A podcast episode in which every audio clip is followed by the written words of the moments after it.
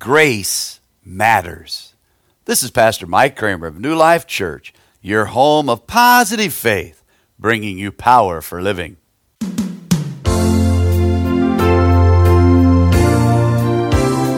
Come to the cross and find forgiveness. Get into His Word, and you'll find strength for your soul. Tap into the love that God has given, and you'll find power for living. Power for Living is a positive faith ministry. We believe that a positive attitude in life is an expression of the positive faith which embraces a powerful truth that with God all things are possible. Pastor Mike Kramer is a founder of Power for Living, senior pastor at New Life Church, and the author of the inspirational book Power Moments. Tap into the love that God has given, and you'll find power for living. My friend, our subject today is grace matters, that undeserved favor of God. What an important message for each and every one of us. You know, salvation is either a gift to be received or a reward to be earned. The love of Christ is either extended to the entire human race or it's limited to a select group. John 3:16 can, either be taken at face value or we can try to redefine it. I believe it's just the absolute most beautiful verse in all of Scripture. For God so loved the world that he gave his only begotten Son, that whoever believes in him should not perish, but have everlasting life. Oh, my friend, the gift of eternal life is a wonderful gift offered to anyone who will place their faith and trust in Jesus Christ. The atonement of Christ either paid the penalty for the sins of the entire human race or only paid for the sins of some. The offer of salvation is either a legitimate offer to all or it's an illegitimate offer that really does not apply to everyone. My friend, our final authority in faith and practice is either the Word of God or something else. One of the cries of the reformers Scripture only, sola scriptura. And then the other cry was sola fide, only faith. My friend, faith is what applies the gift of eternal life to each and every one who will trust in Christ and Christ alone as personal Lord and Savior. Yes, make no mistake about it. Grace matters. Listen to Titus chapter 2 and verse 11. For the grace of God that brings salvation has appeared to all men. You know, the gospel means good news. It's the best news in the world. The content is found in 1 Corinthians chapter 15, verses 3 and 4, that Christ died for our sins according to the scriptures, that he was buried and he rose again the third day according to the scriptures. Proof that Christ died, he was buried proof that he bodily resurrected from the dead, he was seen. The scripture says he was seen by the apostles and then by over 500 at one time. But you know, it could be argued that in some settings, the gospel today is under siege. Uh, the gospel is being hijacked. There's three common attacks that uh, tend to want to take the gospel out of our hands and, and sort of redefine it. In fact, when I wrote my doctoral thesis back in 2013 and 2014 when I got my doctorate 2014 at Grace Seminary there in Winona Lake. I wrote on the subject of the atonement, but you know there's great passion for the Great Commission leadership here at New Life, and we've trained and equipped over 50 people that have gone into the ministry. And but we like to say that the gospel is the heart and soul of everything that we do. One of the attacks is legalism that wants to bury the gospel in a bunch of man made rules that you won't find in Scripture. And then there's liberalism that ignores the gospel. It turns into what we would call universalism. While we believe the offer of salvation is universal to all, it must be applied by faith. But there are those that would teach that because Christ died for the entire human race, then all will be saved. But that eliminates the need for people to place their faith and trust in Christ as Lord and Savior. Remember, Jesus said, For God so loved the world that he gave his only begotten Son, that whoever believes in him should not perish, but have everlasting life. And then there's a rise of hyper Calvinism. I don't want to get into that on the radio. I like to just define that as Christian fatalism. And it just sort of takes the approach that uh, we have no choice at all. Everything's predetermined. And it really just becomes almost a form of Christian fatalism. And I can just tell you, my friend, that is a road that leads to nowhere. It is a dead end street. So, the gospel, good news that God loves us. Oh, yes, grace matters because understanding God's offer of salvation matters. Verse 11 again, for by the grace of God that brings salvation has appeared to all men. Grace, that undeserved favor. Salvation, saved from our sins, a home in heaven, forgiveness. Our past, we are saved from the penalty of sin. In the present, we are being saved from the power of sin. And one day in the future, in a real place called heaven, we'll be saved from the presence of sin. Now, salvation is a universal need. We all need Christ as Lord and Savior. Romans 3:23 says for all have sinned and fallen short of the glory of God. In John chapter 1 and verse 14, Christ is referred to as the glory of God. We beheld his glory as of the only begotten of the Father, full of grace and truth.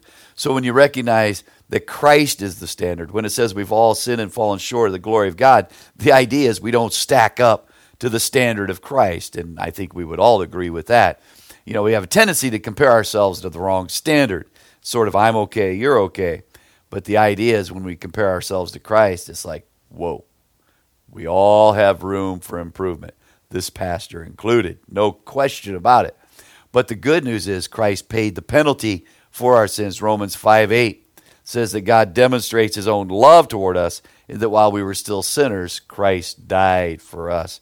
And this offer is universal. He's appeared to all men. You know, in Luke chapter 2, verses 10 and 11, describes how uh, there's born to you this day in the city of David a Savior who is Christ the Lord. This will be joy to all people. Oh, it's a universal offer. John 1 9 says that there's a light that lights every man.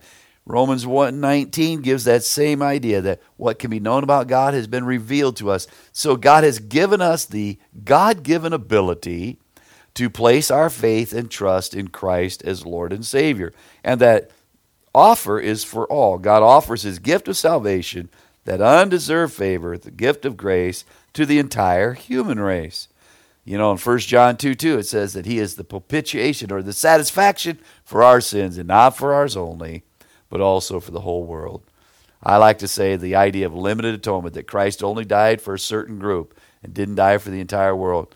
Limited atonement meets its Waterloo at 1 John 2 2. Oh, we could go on and on and on in 1 Timothy 2, verses 3 through 6, talks about there's one God, one mediator between man and God, the man Christ Jesus, who desires all to be saved and to come to the knowledge of the truth. And some would say, well, if God desires that, why doesn't it happen? Well, my friend, he leaves room for the human being to respond. God does not create us as robots. That's not worship. He wants free human beings to respond to his grace. Now, he must call, he must draw, but somewhere in that process, we respond in faith, believing, and God does not believe for us. That is something the individual must do. So it matters in understanding the offer of salvation. Grace matters because accepting God's offer of salvation matters. He's appeared to all men. Ephesians 2 8 9 says, For by grace you have been saved through faith, that not of yourselves, it is the gift of God, not of works, lest anyone should boast. And in that text, the gift is salvation. Grace is a prepositional phrase through faith, prepositional fa- phrase. And so the gift refers to the subject, and the subject of Ephesians 2 8 9 is salvation. And it's offered by grace, and faith is the channel in which we receive it. Now, I hear some well meaning so called theologians that want to say if an individual is capable of believing, then they would go around heaven bragging on themselves for believing, and that's why they're in heaven. My friend, when you're given a gift at Christmas, and it's something you've been longing for, and somebody in great generosity gives you that gift and you open up that gift, it's been gift wrapped for you, and you open up that gift on Christmas morning, and it's everything you longed for, everything you dreamed for, you don't spend the rest of the day thanking yourself for opening up the gift that somebody else gave you. No. You go over to that person, you give them a big hug, and you say, Thank you so much. You gave me what I was hoping for, and I just can't thank you enough. My friend, the same is true when it comes to eternal life. God offers the gift in His grace. We must open that gift. Christ came gift wrapped through dying and raising again for our sins. And we open that gift by trusting in Christ and Christ alone, receiving Him into our life. John 1:12 As many as received Him, to those He gave the power, the privilege to become children of God, even to those who believe in His name. Believing is total trust in Christ and Christ alone taking God at His word. Receiving is inviting Christ into your life as personal Lord and Savior. In John 3 and verse 3, it's described as being born again, given new life, eternal life, spiritual birth. And then God gives two analogies in John 3. He talks about the wind blows where it wills. That's a subjective analogy. That's the idea that the hand of God moves on people. But then he gives an objective analogy in John 3:15 he says as Moses lifted up the serpent even so the son of man must be lifted up that whoever believes in him should not perish. John 3:14 and 15. And that's the idea where the people in the Old Testament in Numbers 21 sinned against God, fiery snakes came in, were biting them. Moses goes to the people and says, "What should we do?" God says, "Put a serpent of brass out on a pole, and those who look will live." And Jesus uses that exact same analogy in John 3 the idea is we've all been bitten by this thing called sin. But if we will look to Christ in faith believing, we'll be forgiven of sins, we'll have a home in heaven, and a better way of living on this earth. Subjectively, the wind blows. You see the effects, but you don't really see the wind. You know, we talk about, boy, I really see how the wind is blowing. Well, the wind, what you see is the effects the trees bending, the leaves flying around, snow drifting in the winter. And that's the idea in John 3 where Jesus said the wind blows where it wills. That's a subjective aspect where God's hand must move and call. But then the objective aspect is we must place our faith and trust in Jesus Christ as personal Lord and Savior. And we receive God's gift by placing our total trust in the crucified and risen Lord and Savior, Jesus Christ. And then grace matters because sharing God's offer of salvation matters. My friend, we like to say here at New Life, the last command of Christ should be the first command of every Christian. Jesus said, Go therefore and make disciples of all the nations, baptizing them in the name of the Father, Son, and Holy Spirit, teaching them to obey all things, and lo, He's with us always, even until the end of the age. Whenever someone gives their final command, their final charge, you know, as pastor, I have been at the bedside of many, many people shortly before God calls them home. And I can tell you, that's not a time for idle chit chat. My grandpa Sheets was a tremendous Cub fan. He loved the Cubs. He ate, drank, and slept Chicago Cubs. And in 69, when the Cubs blew that 9 10 game lead in September, I don't think my grandpa ever forgave him. But he probably celebrated from heaven in 2016 when they finally won the World Series. But I can tell you, when my grandfather was on his deathbed, he wasn't talking about the Chicago Cubs. He was talking about the things that really mattered. And I can still remember gathering with my wife, Cindy, and my grandma and grandpa, and joining hands and praying for family members that still needed Christ as Lord and Savior, as grandpa's had tears streaming down his face. And every last one of those that we prayed for at grandpa's deathbed eventually came to know Christ as Lord and Savior. Oh, my friend, grace matters because understanding the gift of salvation matters, sharing the gift of eternal life matters, receiving God's gift of eternal life matters.